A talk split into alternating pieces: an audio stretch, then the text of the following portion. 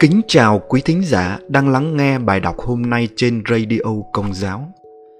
Bài đọc hôm nay có chủ đề Mầu nhiệm các thánh cùng thông công là gì? Hỏi Mầu nhiệm các thánh cùng thông công là gì? Được diễn tả như thế nào? Trả lời Mầu nhiệm các thánh cùng thông công là niềm tin vào sự thông hiệp giữa ba giáo hội.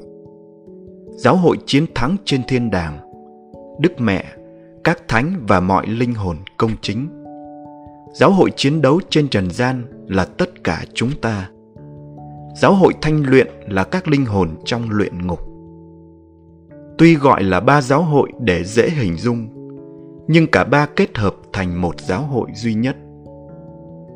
Giáo lý của Hội Thánh Công giáo dạy chúng ta rằng giữa ba giáo hội này có sự hiệp thông đặc biệt qua kinh nguyện và thánh lễ. Các thánh trên trời chuyển cầu cho giáo hội trần gian trước mặt Chúa.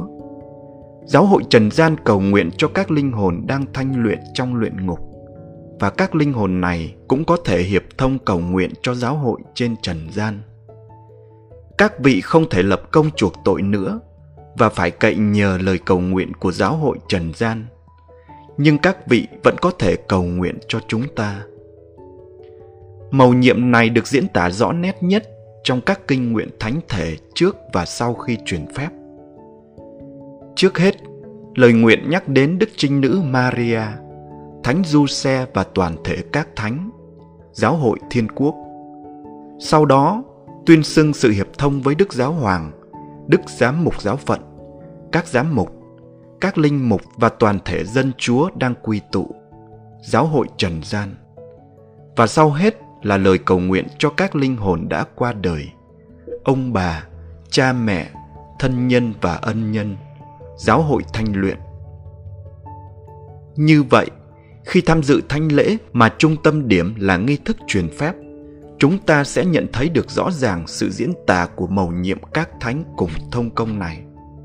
Chính vì thế, trong giây phút cao điểm này, chúng ta nên tập trung lắng nghe và hiệp ý với từng lời đọc của linh mục.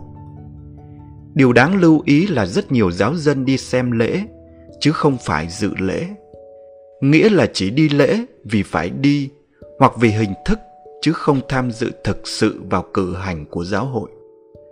Đây là điều rất đáng tiếc và không đem lại lợi ích nào.